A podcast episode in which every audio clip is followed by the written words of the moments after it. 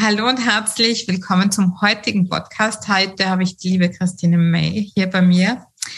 Und äh, ich freue mich schon sehr, weil ich kenne dich schon relativ lange aus der Yoga-Szene. Persönlich kennen wir uns ja auch schon zwei, drei Jahre.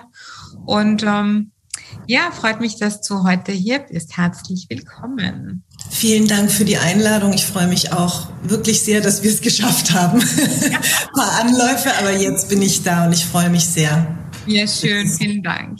Ja, viele kennen dich ja aus der Yoga-Szene, weil du bist wirklich eine super tolle Yoga-Lehrerin mit richtig viel Energie und Flow.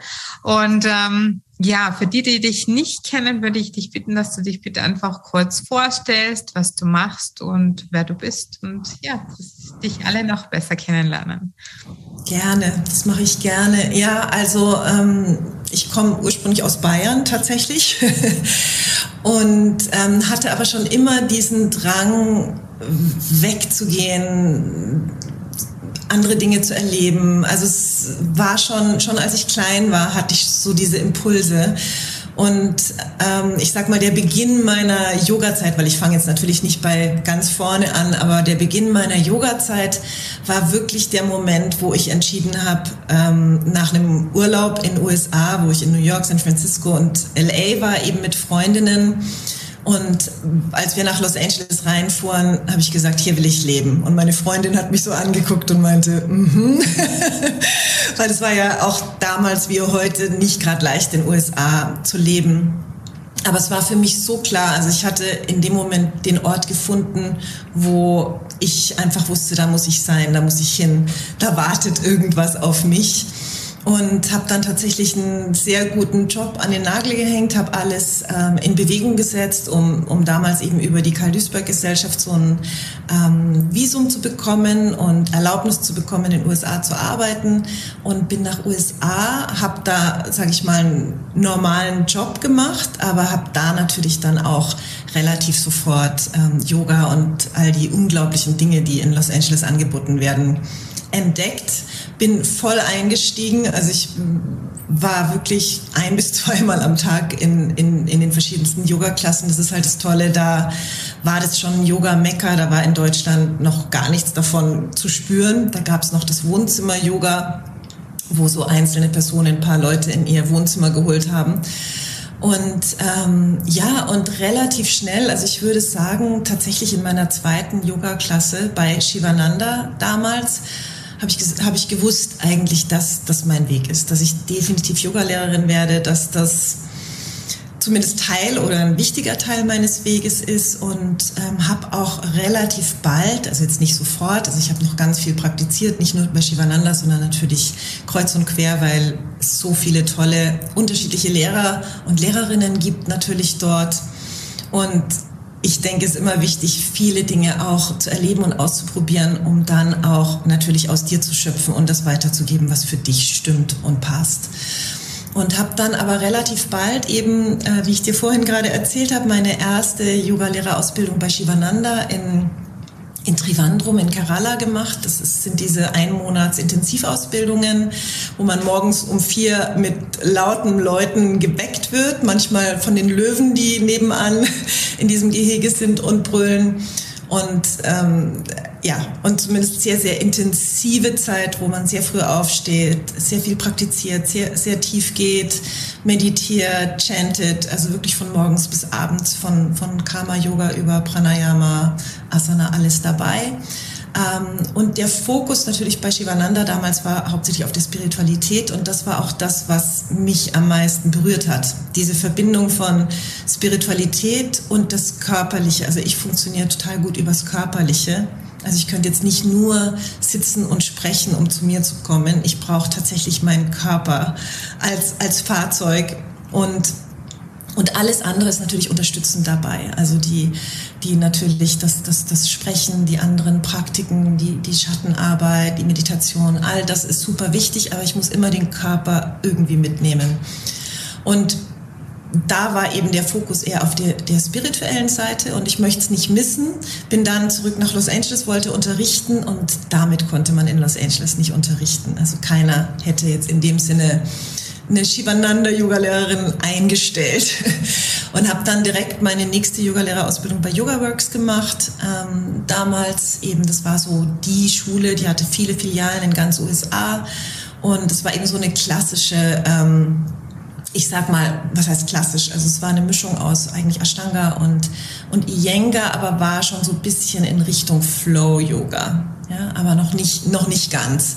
Und da habe ich dann meine erste Ausbildung gemacht, habe dann in einem Studio von einer Schweizerin ähm, gleich ganz viel zu unterrichten begonnen, weil die sich getrennt hat von ihrer Partnerin. Also bin von null, also von meine Ausbildung machen zu sieben Klassen die Woche ähm, also wirklich gleich voll eingestiegen und, und habe es geliebt. Also es war wirklich so klar, das ist mein Weg.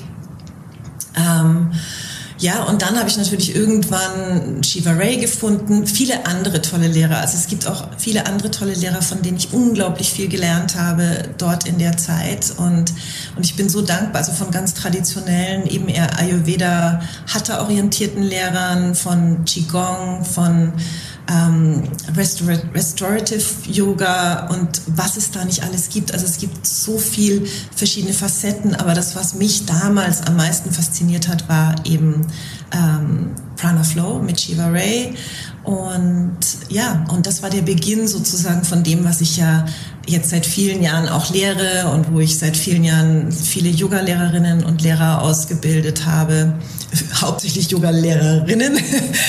ähm, also es sind schon immer mal ein paar Männer dabei, aber der Großteil ist einfach immer Frauen gewesen. Also in so 30 äh, Personen Yoga-Ausbildungsgruppe sind vielleicht zwei Männer, mal einer, mal drei, aber der Großteil ist tatsächlich also sehr weiblich orientiert auf jeden Fall und vielleicht auch, weil es eben sehr, ähm, ich will jetzt nicht sagen femininer Stil ist, aber es verbindet so dieses Solare und Lunare und das Weibliche und das Männliche und eben dieses fließende Weiche ähm, ist natürlich da integriert.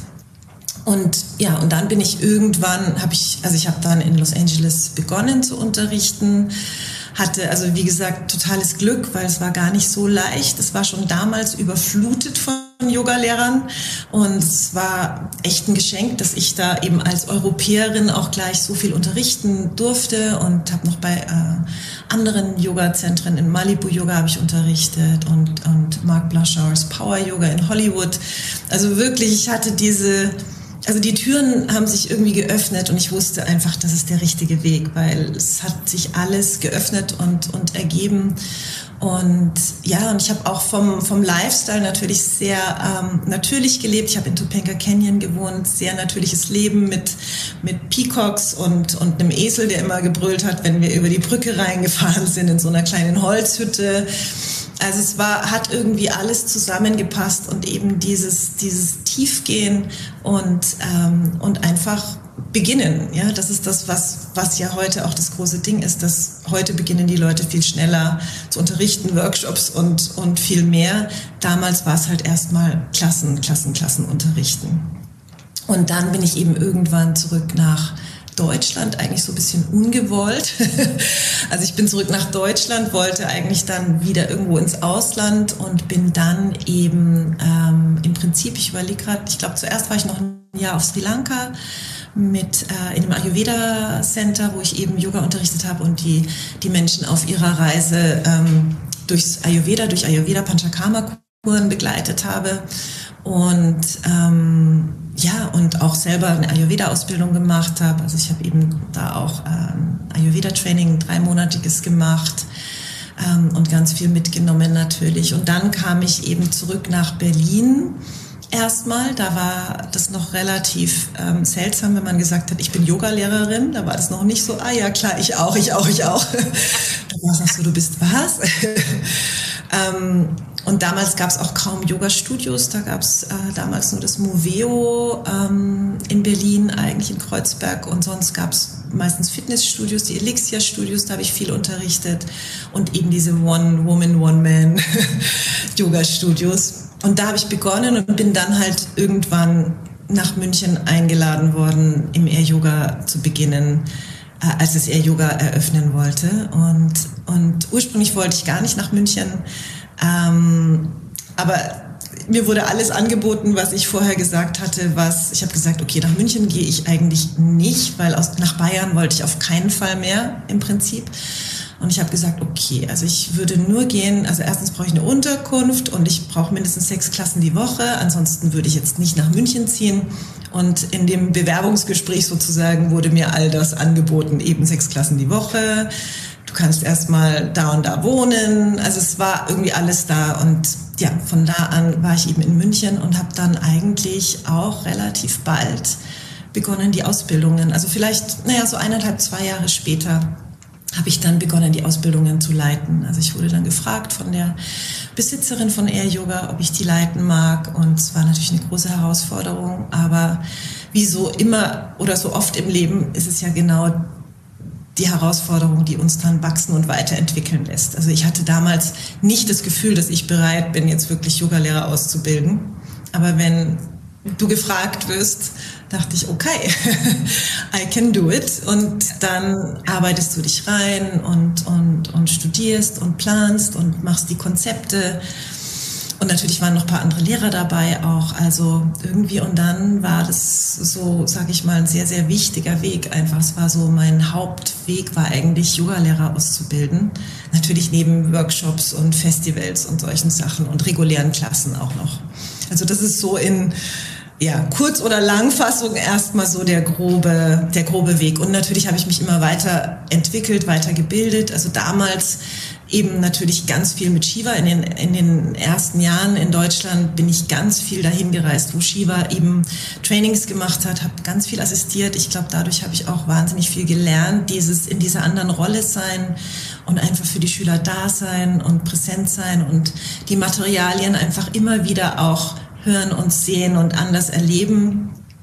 Das ist, glaube ich, was in der heutigen Welt oft ein bisschen kurz kommt, weil viele Leute meinen, ich muss das wissen und dann mache ich die Ausbildung und dann mache ich die und machen tausend Ausbildungen und am Ende hat man, fehlt wie das Fundament. Und ich glaube manchmal genau dieses, sich auf eine Sache für eine Weile fokussieren und da tiefer gehen. Und dann kann man, das heißt nicht, man muss jetzt nur in einer Richtung bleiben oder nur ein Training machen. Es ist gut, natürlich verschiedene Trainings und sich weiterzuentwickeln. Aber ich glaube auch, dieses Dinge setzen lassen, tiefer gehen, nochmal anschauen, schauen, wie in einem Jahr oder zwei auch deine Perspektive sich verändert hat, wie du wieder komplett neue Sachen hörst oder siehst oder erlebst, die du gar nicht erlebt, gehört oder gesehen hast und, und natürlich dann schauen, was ist mein Calling, wo ruft es mich hin und was will ich noch mit integrieren und reinbringen und dann natürlich spezifisch das machen. Aber ohne eben uns so sehr vom Außen leiten zu lassen, zu schauen, was alle anderen machen und denken, jetzt muss ich aber auch, jetzt muss ich auch äh, Soundhealer werden und jetzt muss ich auch Coach werden und jetzt muss ich auch dies und das und jenes, sondern wirklich zu schauen, was ist meins und wie kann ich das Yoga vermitteln, was wirklich das ist, was mich auch begeistert und fasziniert. Ja. Genau, also das war am Anfang eben ganz viel Shiva Ray, ähm, viel assistiert, viel da einfach dabei gewesen. Ähm, und da gibt's ja viele verschiedene Trainingsmodule. Das sind ja nicht nur 200 Stunden, sondern viele, viele verschiedene Module von Chakren, von Elemente, über Lunar Arts, über die, die Göttinnen, also ganz viele verschiedene Aspekte sozusagen. Natürlich der kaschmirische Shivaismus, also die tantrische Philosophie und dann habe ich natürlich auch begonnen, andere Ausbildungen zu machen, die, wo ich gemerkt habe, da zieht es mich hin. Also eben diese tiefere Arbeit mit der Psychologie und, und ähm, Trance-Dance, verschiedene Geschichten und Atem, Breathwork ist jetzt dazu gekommen. In den letzten Jahren habe ich mich sehr tief mit, mit Breathwork beschäftigt und viele Trainings gemacht oder ein Training wirklich tiefgründig auch äh, zweimal gemacht. Einmal als als Schülerin und einmal als Mentorin. Und das ist eben das Schöne, wenn man es nochmal von einer anderen Perspektive macht, geht man natürlich tiefer. Genau. Und klar, die, die ganze Arbeit mit dem Weiblichen ist ja auch immer ein großes Thema schon gewesen bei mir. Seit vielen, vielen Jahren. Eigentlich, ja, also ich würde sagen, seit 15 Jahren. Es gibt dann immer so Momente, wo man es überall sieht, wo es dann jetzt wirklich auch vielleicht gebraucht wird und man merkt, das kommt jetzt auch ins Fließen. Aber es liegt mir schon lange sehr am Herzen einfach. Es kommt immer wieder so durch mich durch. ich finde das auch total interessant mit dem Weiblichen, weil bei mir war das nämlich so, dass ich eigentlich ja, die Yogalehrerausbildung gemacht habe und dann habe ich mein Baby bekommen und dann habe ich halt gesehen, okay, es gibt zu wenig Schwangerschafts-Yoga, zu wenig Mama-Baby-Yoga und habe eigentlich mit dem begonnen und habe reguläre ähm, Yoga-Klassen gemacht. Aber ich finde es auch interessant, mir hat es irgendwie durch die Entwicklung und, und durch das Leben eben, wo du auch sagst, dass man einfach schaut, dass man das praktiziert und mal in sich einfach fühlt und wo es einen hinzieht. Und bei mir war es halt interessant, dass nach dem ersten Baby habe ich dann die Hormon-Yoga-Lehrerausbildung gemacht. Nach dem zweiten Baby habe ich Beckenbodenprobleme mhm. gehabt. Und dann habe ich mir gedacht, gibt es das, dass ich jetzt wirklich eine Beckenbodenausbildung machen muss? Und dann habe ich die Beckenbodenausbildung gemacht und dann bin ich immer mehr zum zyklischen Leben und ich finde es einfach so interessant, wie einen das Leben einfach auch so leitet zu gewissen, ja, Themen und ich mache zum Beispiel ja Yoga für onkologische Patienten im Krankenhaus jeden Montag und habe aber wöchentlich schon seit Jahren eine Stunde in einem Unternehmen, also meistens online. Und das ist eigentlich sehr männergeprägt und da kommen auch Männer. Und das ist dann irgendwie wieder interessant, dass man eigentlich sich so weiblich hin entwickelt, aber dann doch immer wieder den männlichen Aspekt dann ab und zu sieht. Und ja, ich sehe das dann und spüre dann schon oft den Unterschied, was Männer brauchen vom Yoga, was Frauen brauchen und ja. Und das ist ja wirklich, worum es geht, das irgendwie wieder zusammenzufinden in sich selbst und in der Welt, weil da ist natürlich eine ziemliche Disbalance zwischen dem männlichen und weiblichen zugange, natürlich schon länger, ja nicht nur jetzt, aber ähm, natürlich geht es darum, das in uns zu heilen, irgendwie diese männliche und weibliche Disbalance und, und da irgendwie wieder so ein Equilibrium zu finden und dann natürlich hoffentlich umso mehr von uns ähm, natürlich dieses Equilibrium wiederfinden und mehr in Balance kommen und das Männliche und Weibliche integrieren und auch verstehen, was ist überhaupt das Weibliche und was ist überhaupt das Männliche, dann kann auch die Welt wieder mehr heilen. Also das Weibliche ist, glaube ich, schon sehr, sehr, sehr gebraucht im Moment, mhm. damit das sich wieder ein bisschen shiften kann und wieder balancieren kann. Ja, absolut. Aber ich habe da eher ein Erlebnis gehabt vor ein paar Tagen, war bei meiner Freundin eingeladen und die hat eine 14-jährige Tochter. Und die hat erzählt, ja, sie war jetzt da auf so einem Konzert. Ich glaube, die heißt Bad Moms J oder so, eine Deutschrapperin. Also von der habe ich vorher noch nie was gehört. Und dann bin ich natürlich so offen und möchte natürlich auch wissen, was die jungen Mädels da so anhören und, und was die so interessiert.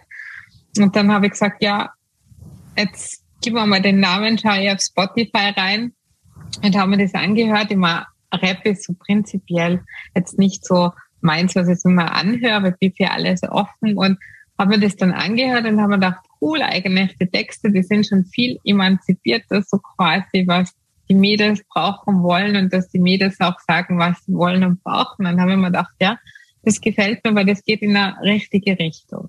ja. Ja, schön. Ja, es gibt natürlich ja. viele tolle, genau, viele tolle Impulse von zu vielen ja. Zeiten. Man muss nur irgendwie das, dafür offen sein und sagen, wow, cool, ja. ja. Dass die Stimmen mehr gehört werden, die einfach mhm. was zu sagen haben, wo wirklich was, mhm. was in die Welt darf, ne? Ja. Ja. Absolut. Also das ist schon cool, wenn man sie ab und zu von so jungen Leuten die Welt wieder neu erklären lässt. Ja, und ich glaube vor allen Dingen eben, das ist genau der Punkt, den du gerade machst, dass wir dass wir von allen lernen können, dass wir ja. halt nicht zu limitiert auf eben die Lehrer oder die, die Leader, sag ich mal, sozusagen, sondern dass wir im Prinzip von allen, also von Kindern können wir extrem viel lernen, von Jugendlichen können wir extrem viel lernen, von Tieren, von der Natur. Also ja. es gibt so viele Möglichkeiten, uns einzutunen, aber manchmal sind wir so ein bisschen festgelegt auf, nur die Personen dürfen eigentlich sagen, wo es lang geht und wie der Weg ist, was richtig oder falsch ist. Und ich glaube, davon müssen wir uns mehr und mehr befreien und, und wirklich schauen, wo liegen die wahren Teachings tatsächlich. Und die wahren Teachings liegen vielleicht oft ganz woanders, als wir so mental vom Kopf her, von der Analytik meinen. Weil ja. die wahren Teachings sind eben oft in, in, in den kleinen Dingen, in den kleinen Begegnungen, in eben mal schauen, was machen denn unsere, unsere Kinder, unsere Jugendlichen, was inspiriert die, was, wenn die wirklich mit sich verbunden sind und mit ihrer Kreativität und mit ihrer Freude, was, was passiert dann? Und das ist ja das, was wir auch wieder lernen wollen. Was inspiriert uns? Was macht uns Freude? Wann kommen wir in einen Zustand von Flow? Und die meisten Menschen in der heutigen Zeit sind ja hauptsächlich am Funktionieren. Ich meine, Burn, die Burnout-Rate ist so hoch wie, glaube ich, noch nie. Äh, Depression ist so hoch wie vielleicht noch nie. Ähm, die meisten Menschen leben einfach ein Leben, was, was gar nicht stimmt und was gar nicht passt, weil sie einfach meinen, sie haben keine Wahl. Sie meinen, das ist, wie man es machen muss, das ist, wie die Gesellschaft sagt, wie es zu sein hat anstatt zu sagen, was fühlt sich gut an und wie kann ich im Kleinen Dinge beginnen zu verändern. Es muss ja jetzt nicht gleich den Job kündigen und, und das Land verlassen sein. Ja, es müssen ja nicht gleich die großen Schritte sein, aber so viele Menschen sind meiner Meinung nach so stuck in ihrem Leben, das sie gar nicht glücklich macht, wo sie merken, sie können weder ihr Potenzial leben, noch sind sie glücklich, noch machen sie andere glücklich, noch machen sie das, was, worin sie gut sind und was sie eigentlich hier sind, um ja. das an die Welt zu geben. Und und das ist so wichtig, da wieder in Tune zu kommen, wieder mit uns in Verbindung zu kommen und, und zu lernen eben von Kindern, von der Natur, von, von Tieren, dem zu folgen, wieder mehr den Impulsen und zu lauschen inwärts und eben nicht, also ich versuche wirklich so wenig wie möglich auf Social Media zu sein, weil egal wie man sich programmiert, dass man nicht beeinflusst werden will, es ist einfach, es beeinflusst so extrem und löst natürlich grundsätzlich das Gefühl von Mangel aus. Also es mhm. ist, also ich kenne eigentlich niemanden, der auf Social Media geht und danach sagt, jetzt geht's mir richtig gut und ich habe Selbstvertrauen und ich weiß jetzt, was ich will.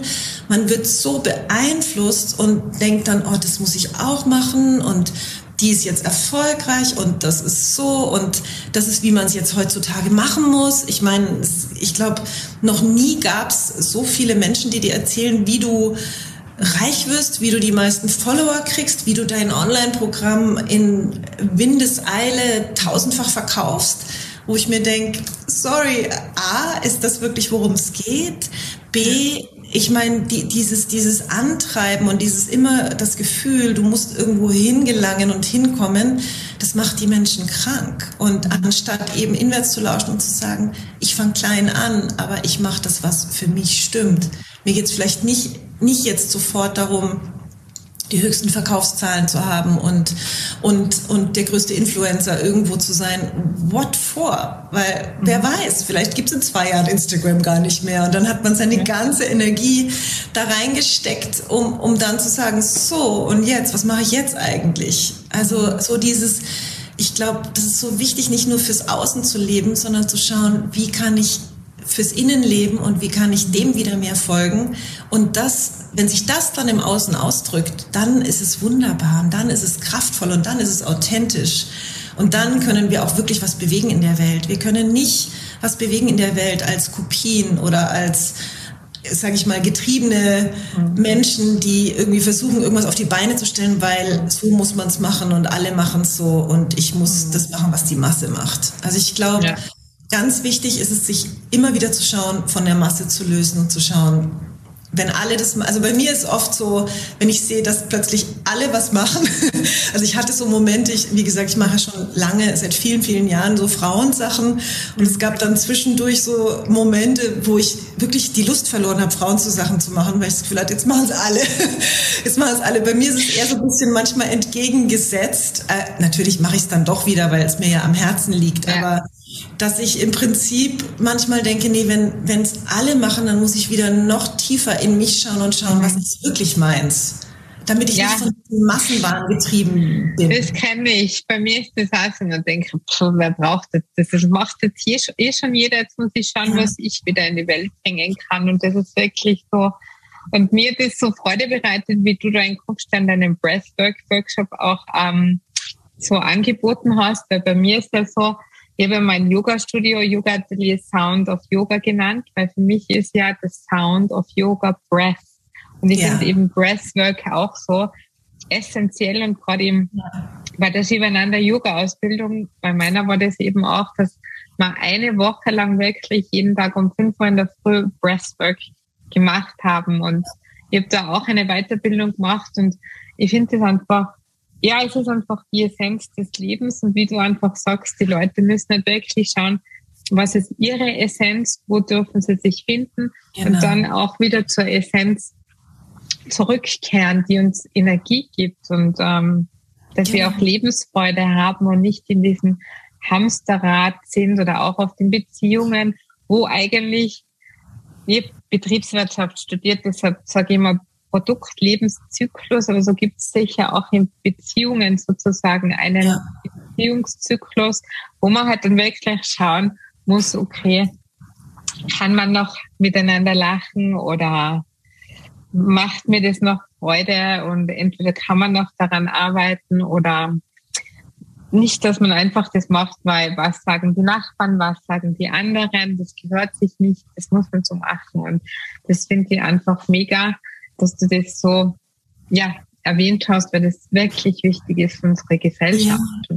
Und, ja. und man, also ich meine, dieses mit der Freude gehen, im Grunde genommen wenn man merkt, dass man nicht mehr Freude hat, ist einfach irgendwas nicht mehr in Tune. Es ist eigentlich so simpel und es gibt so simple Barometer, an denen wir merken können, dass wir nicht mehr auf unserem Weg sind. Es sind nicht die großen, wir müssen nicht alles wissenschaftlich analysieren, um zu verstehen, ob wir gerade noch richtig sind, sondern es sind wirklich die simpelsten Dinge. Habe ich Freude bei dem, was ich tue oder bin ich die meiste Zeit gestresst und in Anspannung und, und äh, ja, in Panik fast, wenn ich irgendwas tun muss oder was arbeiten muss, wie ich es schaffe, äh, wie ich die Leute glücklich mache. Ja, wenn man das schafft, alles loszulassen und wirklich zu sich kommt, ist es eine ganz andere Energie und es spüren die Menschen. Also die Menschen ja. spüren, wenn du aus einem Ort heraus von Verbindung etwas in die Welt bringst oder wenn du eben jetzt, sag ich mal, überall geschaut hast, was machen die anderen, alles kopiert hast und das dann wiedergibst. Es wird spürbar sein für die Menschen, die du erreichen willst. Und es wird ja. weder die Freude machen, noch den anderen auf Dauer. Vielleicht kann es mal für eine Weile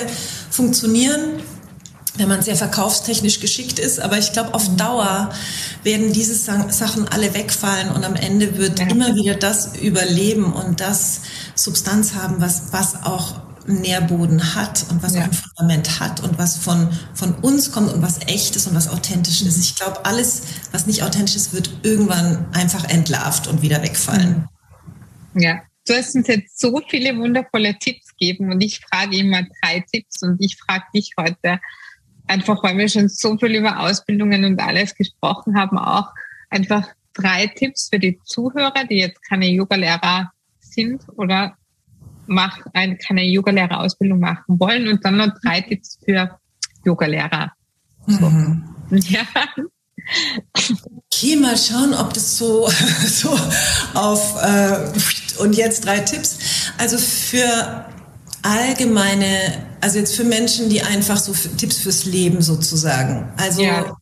ein Tipp ist definitiv immer, sag ich mal, neugierig zu bleiben, immer offen zu bleiben. Also dieses, dieses nicht zu sehr, also immer wieder zu schauen auch, wo sind Dinge, wo ich so ein bisschen festgefahren bin? Wo sind Dinge, wo ich merke, dass ich immer gleich reagiere?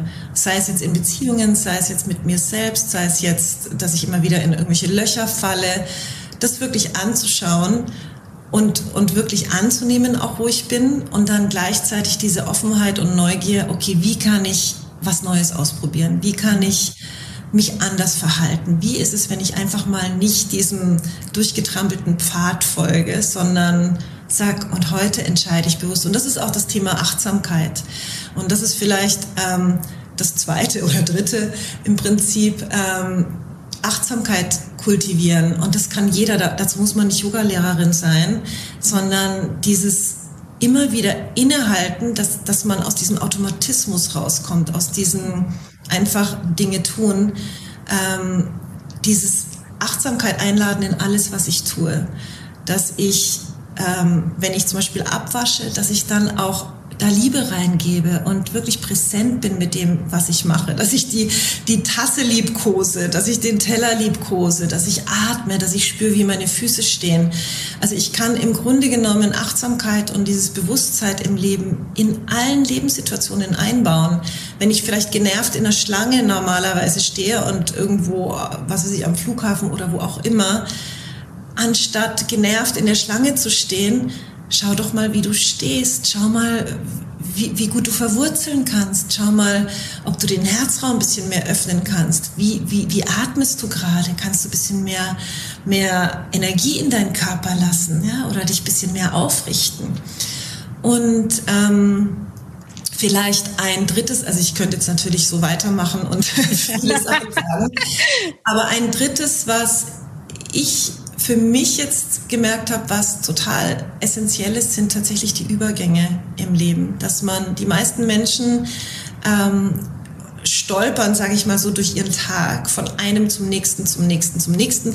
Plus natürlich dieses ganze Multitasking, was, was so, was, was wirklich unseren Kopf komplett erschöpft und verwirrt, weil unser Kopf hat nur eine, also unser Gehirn hat tatsächlich nur eine limitierte Fähigkeit, Informationen aufzunehmen. Und wenn wir das übersteigen, funktioniert unser Gehirn einfach nicht mehr richtig gut.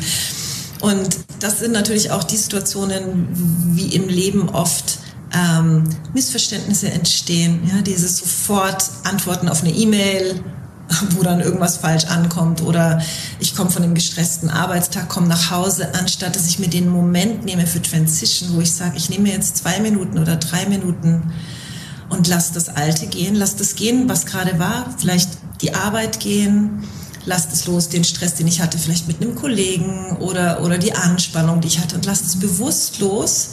Und vor meinem inneren Auge stelle ich mir ganz bewusst vor, was in was ich jetzt hineingehen will und welche Energie ich auch da einbringen will. Wenn ich jetzt zum Beispiel nach Hause komme zu meinem Partner, ich will natürlich nicht diese schwere negative Arbeitsenergie mitbringen, weil das ist wieder ein Streit entsteht.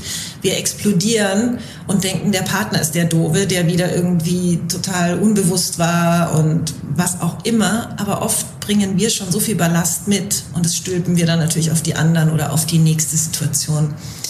Also mehr Bewusstheit und Achtsamkeit in den Übergängen und wirklich kleine Pausen. Manchmal ist es vielleicht nur drei Atemzüge oder eine Minute. Es muss jetzt nicht eine halbe Stunde Meditation sein, um, um was Neues zu beginnen. Aber dieses Bewusstsein, ich lasse was Altes los und gehe jetzt in was Neues. Ich gehe in eine neue Situation. Ich gehe jetzt einkaufen im Supermarkt und ich will ein freundliches Verhältnis mit der Verkäuferin oder ja, es sind Kleinigkeiten, aber die können das Leben so unglaublich verändern, immens verändern. Genau. Und dann wolltest du drei Tipps für Yoga-Lehrerinnen oder Yoga-Lehrer. Ja, ähm, also da gibt es natürlich auch tausende Tipps. Ich schaue jetzt einfach, ich nehme jetzt einfach die, die als erstes kommen. Ähm, also auf jeden Fall, glaube ich, ganz, ganz wichtig ist die, die, die eigene Praxis. Also lass niemals deine eigene Praxis in welcher Form auch immer in den Hintergrund rücken, weil du zu viel zu tun hast, viel unterrichtest, ähm, Sachen vorbereiten musst oder was auch immer. Die, die, die, die eigene Praxis und dieses zu dir kommen und in deinen Körper kommen, in deinen Atem kommen, in die Stille kommen, ist wirklich das Fundament, um, um Yoga zu lernen. Und wenn du das weglässt, fehlt dir eigentlich das Fundament. Also du baust ja auch kein Haus ohne Fundament. Du fängst ja auch nicht mit dem Dach an und sagst, ich lehre jetzt und mach und tu, wenn da unten eigentlich nichts ist, was dir eine Stütze gibt. Also du brauchst die Praxis als sozusagen deine Stütze. Mm.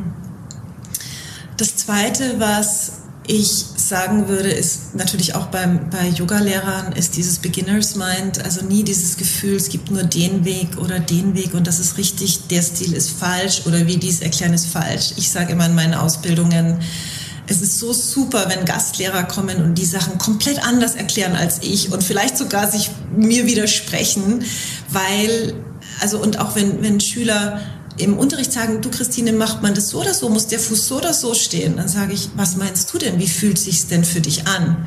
Weil dieses eben dieses Konsumdenken und immer gleich eine Antwort haben wollen und wissen wollen, ist es jetzt so richtig oder so richtig oder ist das richtig oder falsch? Wo ich denke, gibt das eigentlich dieses richtig oder falsch? Mhm. Und, und wirklich als Lehrer nicht in dieses komische, ich sag mal, Ego-Ding von, so ist es richtig, ich weiß, wie es geht, ähm, das ist der coolste Stil überhaupt, sondern ich glaube, ganz, ganz wichtig, diese Offenheit bewahren, dass, dass uns jeder Mensch, jeder Lehrer, jeder Stil ähm, alles in der Welt Lehrer sein kann und dass wir immer unser, unseren Geist und unsere Wahrnehmung erweitern können und dass es nie ein Endprodukt gibt, wo man sagt, das ist richtig oder falsch. Es mag ein Jahr später jemand kommen und sagen, aber so ist es noch viel richtiger.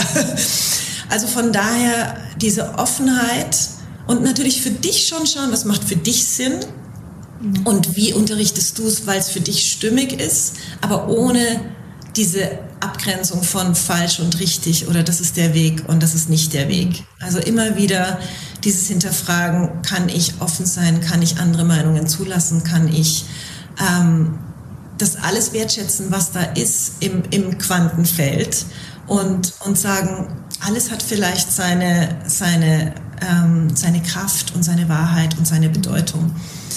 Und das Dritte, was ich jetzt vielleicht heute noch ähm, als mitgeben möchte, ist, seid euch bewusst, dass wir am meisten strahlen und wachsen können, wenn wir uns gegenseitig unterstützen. Also geht niemals in dieses Vergleichen, Konkurrenzkampf. Also ertappt euch, wenn ihr negativ über andere sprecht oder denkt. Ja, vielleicht habt ihr eine gute Freundin oder eine Yoga-Kollegin, wo ihr, ja, und die hast du die gesehen auf Instagram, was die macht, ist ja echt komisch, was die jetzt macht. Also so diese ganzen Nummern, ertappt dich dabei, wenn du das tust. Und, und also lehr dich selbst, dass du mehr und mehr loslässt von diesem. Und es sind oft kleine Sachen, die uns gar nicht bewusst werden. Ich erkenne es sogar in mir, dass ich manchmal merke, so, hm, das ist aber gar nicht mein Ding.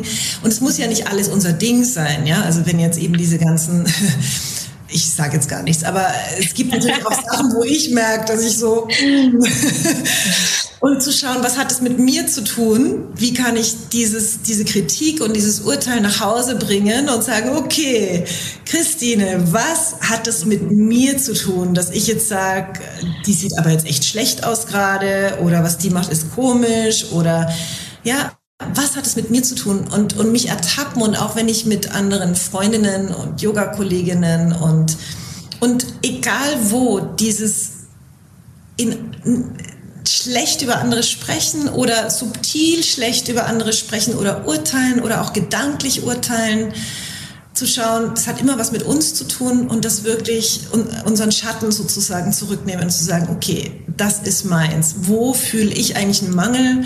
Wo fühle ich mich nicht gut genug, so dass ich die da außen kritisieren muss und so ein, sage ich mal, eine Projektionsfläche im Außen finden muss.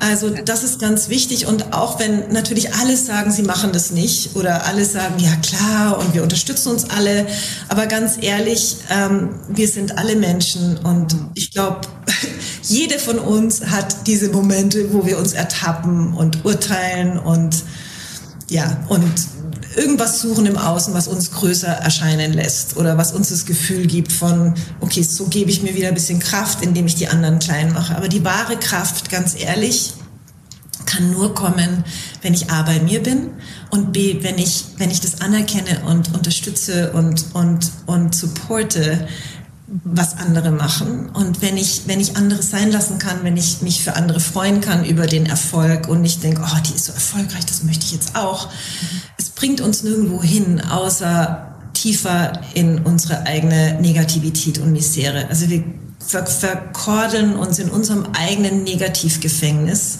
Wir tun eigentlich nur uns was Schlechtes. Also wir, wir bewirken damit nichts in der Welt. Und es ist natürlich keine einfache Aufgabe. Ich sage auch nicht, dass das einfach so und ab jetzt nie wieder. Aber die Einladung ist einfach, ertapp dich dabei mehr und mehr. Und immer wenn du gedanklich oder verbal oder wie auch immer in, in diese Energie gehst, schau, ob du das zurücknehmen kannst und ob du da aus einer anderen Perspektive eher von we support each other ähm, reingehen kannst. Und gerade auch in der Frauenarbeit ist es so wichtig, wir müssen zusammenhalten, wir müssen uns gegenseitig unterstützen, denn nur so können wir das Weibliche mehr in die Welt bringen. Wir können es nicht in die Welt bringen, wenn wir versuchen, besser als die andere zu sein und ich bin doch die Coolste und ich bin die, habe den coolsten Body und das und das. Das, das wird nicht unterstützen, das Weibliche. Ja. Das äh, unterstützt nur das Konkurrenzdenken.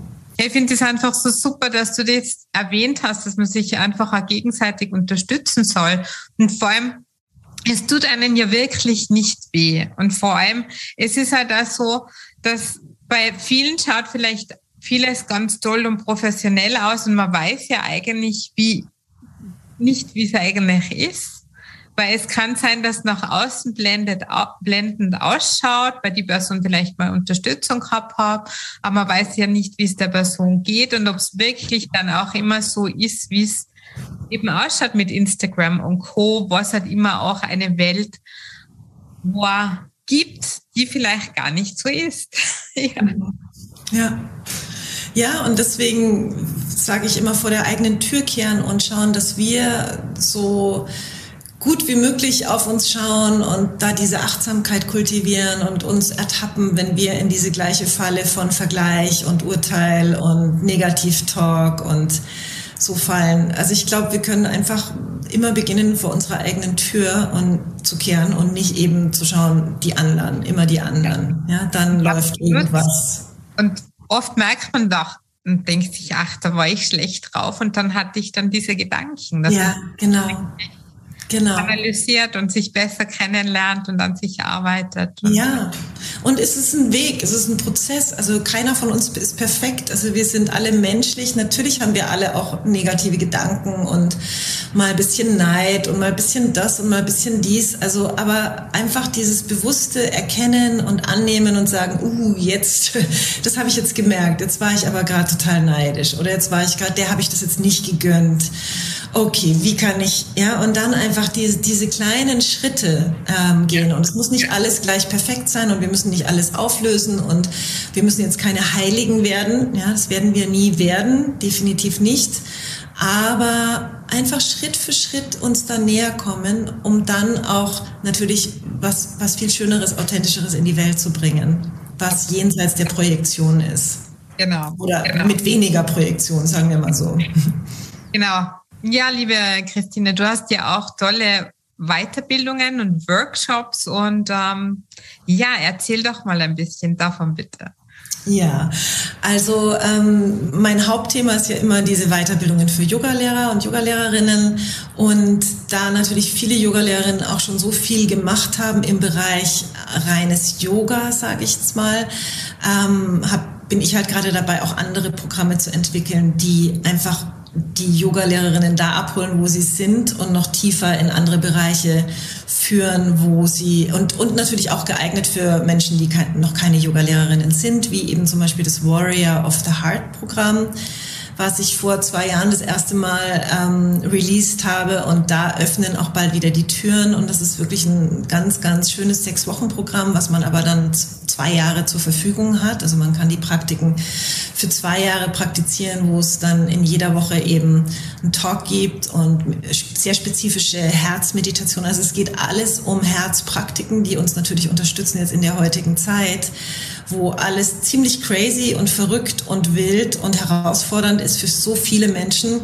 immer wieder diesen inneren Anker zu finden. Also von Mitgefühl über Kohärenz, also Herzkohärenz, über Dankbarkeit, über Resilienz, also so diese ganzen Themen. Jede Woche hat ein Thema und dazu gibt's eben Yoga Flow und Meditation und, und Atempraxis oder Empowerment Practice und so weiter und so weiter. Also das ist, ähm, finde ich, gerade ganz wichtiges Programm und ich bin auch gerade dabei, natürlich neben jetzt auch paar schönen Live-Terminen und so weiter, ähm, auch weiter Online-Sachen anzubieten und bin gerade in der Konzeption von einem wirklich, wirklich kraftvollen, schönen Programm, wo ich, ich verrate jetzt gar nicht zu viel, aber wo auf jeden Fall das Weibliche mit ins Spiel kommt und Leadership mit ins Spiel kommt und solche Themen eben wie auch Schattenarbeit und Breathwork und, und, und Embodiment. Also es ist in, in der Mache, aber ähm, ich sag mal spätestens zum Herbst hoffentlich ähm, dann auch ähm, buchbar, vielleicht sogar früher. Mal schauen, wie schnell ich vorankomme. Aber ich bin dran.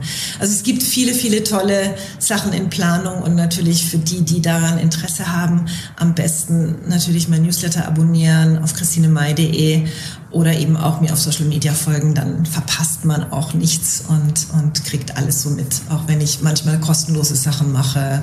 Das passiert auch ab und zu. Ja, genau. Dann bin ich schon ganz gespannt auf dein Programm. Freue ich mich. Schön. Danke, Jasmin. Also, vielen Dank für deine Zeit und für das wundervolle Interview mit wirklich tiefen essentiellen Messages und Informationen und ja, vielen lieben Dank. Und dann hoffe ich, dass wir uns bald wieder sehen. Und ähm, ja, ich verlinke auf jeden Fall ähm, die ganzen Informationen, wo du jetzt wieder bist. Du bist jetzt auch viel in Österreich und ähm, ja. die, dich die Leute finden können. Und ja, ich freue mich, dich bald wieder zu sehen. Vielen Dank und Namaste. Danke. Namaste. Danke vielmals. Danke. Halt, stopp! Bevor du jetzt abschaltest, verrate mir deinen größten Aha-Moment aus dieser Folge. Was du für dich persönlich mitnimmst, was du sofort umsetzt oder in dein Leben integrierst. Besuche mich auch gerne auf www.mamasti.at und trage dich in den Newsletter ein. Falls du das noch nicht gemacht hast, für regelmäßige Insights, News und Tipps. Bis zum nächsten Mal. Achte auf dich, entspann dich und think positive denn du bist die wichtigste Person in deinem Leben. Danke fürs Zuhören und bis zum nächsten Mal. Mamaste, deine Jasmin.